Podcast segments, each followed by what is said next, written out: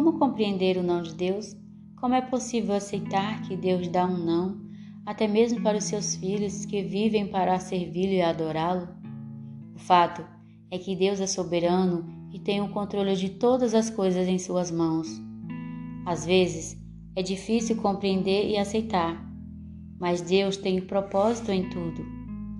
E a sua vontade ainda continua sendo boa, perfeita e agradável, independente do seu sim ou do seu não, e que todas as coisas contribuem para o bem daqueles que amam a Deus, daqueles que são chamados pelo seu decreto. Marte se casou depois de 30 anos e não tentou engravidar logo. Quando ela e seu esposo Mike decidiram que era hora de ter filhos, eles tentaram por seis meses. Visto que o tempo não estava a favor deles, imediatamente começaram a ir a um médico especializado em fertilidade. De fato, eles visitaram muitos especialistas por três anos. Por fim, o médico perguntou a Marte: você quer ficar grávida ou quer ter um filho? E ele lhe recomendou a adoção. Eles tentaram mais uma vez. Estávamos decididos de que se não funcionasse, iríamos adotar, diz ela. Eles estavam ao caminho de suas férias na praia quando o médico telefonou e disse que ela não estava grávida. Eu chorei muito durante aquelas férias, ela relembra. Eu acreditava que Deus poderia me fazer ficar grávida. Li na Bíblia que Deus abriria a madre.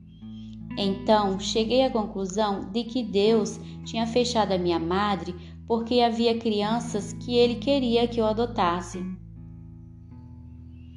Mike e Marty adotaram seu primeiro menino Lucas da Romênia. A filha dele, Sandy, foi uma adoção nacional.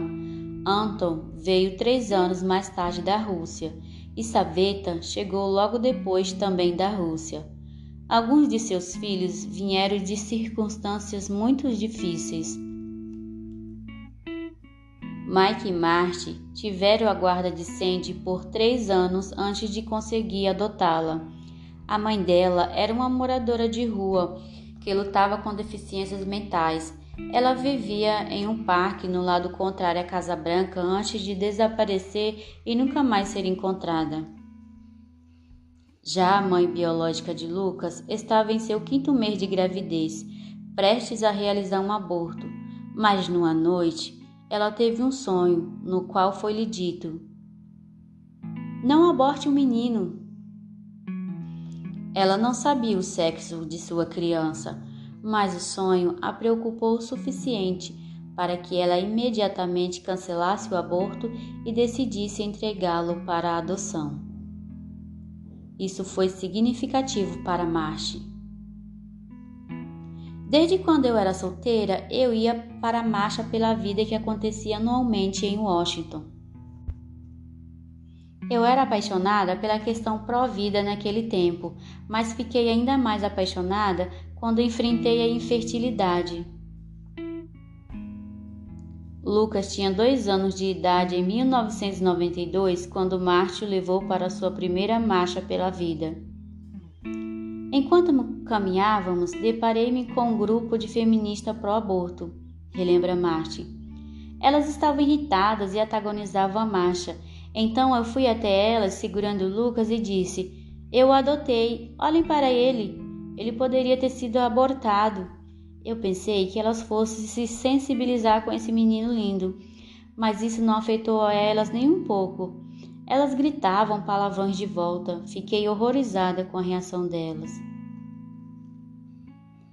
Lucas e seus irmãos têm comparecido a todas as, as marchas pela vida desde então, carregando cartazes que diz: Fui adotado, não abortado. Eles são frequentemente aplaudidos, algumas vezes são zombados também. Numa marcha recente, seu irmão Anton foi confrontado por um grupo que se autoproclamava ateu e gritava contra Marte por ela ter trazido seus filhos, acusando-a de ter forçados a vir carregar esses cartazes. Anton imediatamente foi até eles e os corrigiu, dizendo que ele queria vir. Eu acredito nisso, minha vida foi poupada eu definitivamente quero estar aqui. Então ele testemunhou para eles, compartilhando as boas novas da vida, da morte e ressurreição de Jesus. Penso que para os meus filhos é bastante significativo estar nessa marcha de Smart. Eles, vier, eles vieram de circunstância muito difícil. Eles viram fotos de bebês que foram abortados. Eles estão bem cientes do quanto foram poupados. Cada um de meus filhos adotados poderia ter sido abortados, mas todas as suas mães biológicas escolheram a vida e me deram a chance de adotá-los. Deus tem um propósito para cada um deles e eu sou grata por isso. Sempre digo para os meus filhos: suas mães eram pobres e não tinham dinheiro para cuidar de vocês. Elas poderiam ter abortado vocês, mas elas não fizeram isso. Vocês podem agradecer a elas por terem enfrentado o parto e terem dado vocês a luz. Deus diz que precisamos defender a vida. A Bíblia diz que devemos lutar por aqueles que não podem lutar, e é isso o que nós estamos fazendo. É, realmente nós não compreendemos o não de Deus no momento mas é certo que Deus tem um propósito para cada não que Ele dá para os seus filhos e que todas as coisas contribuem para o bem daqueles que amam a Deus. Que você seja grandemente edificado por esse podcast de hoje e que você possa compartilhar com outras pessoas também que precisam ouvir esse testemunho para fortalecer a sua fé. Ah, não se esqueça de se inscrever no canal, deixar o seu like, se você puder também deixar seu comentário, isso é muito importante para o crescimento do, do canal e principalmente da propagação do Evangelho. Que Deus abençoe sua vida, que Deus abençoe a sua casa. Tenha um ótimo dia, fica na paz do Senhor e até o próximo podcast.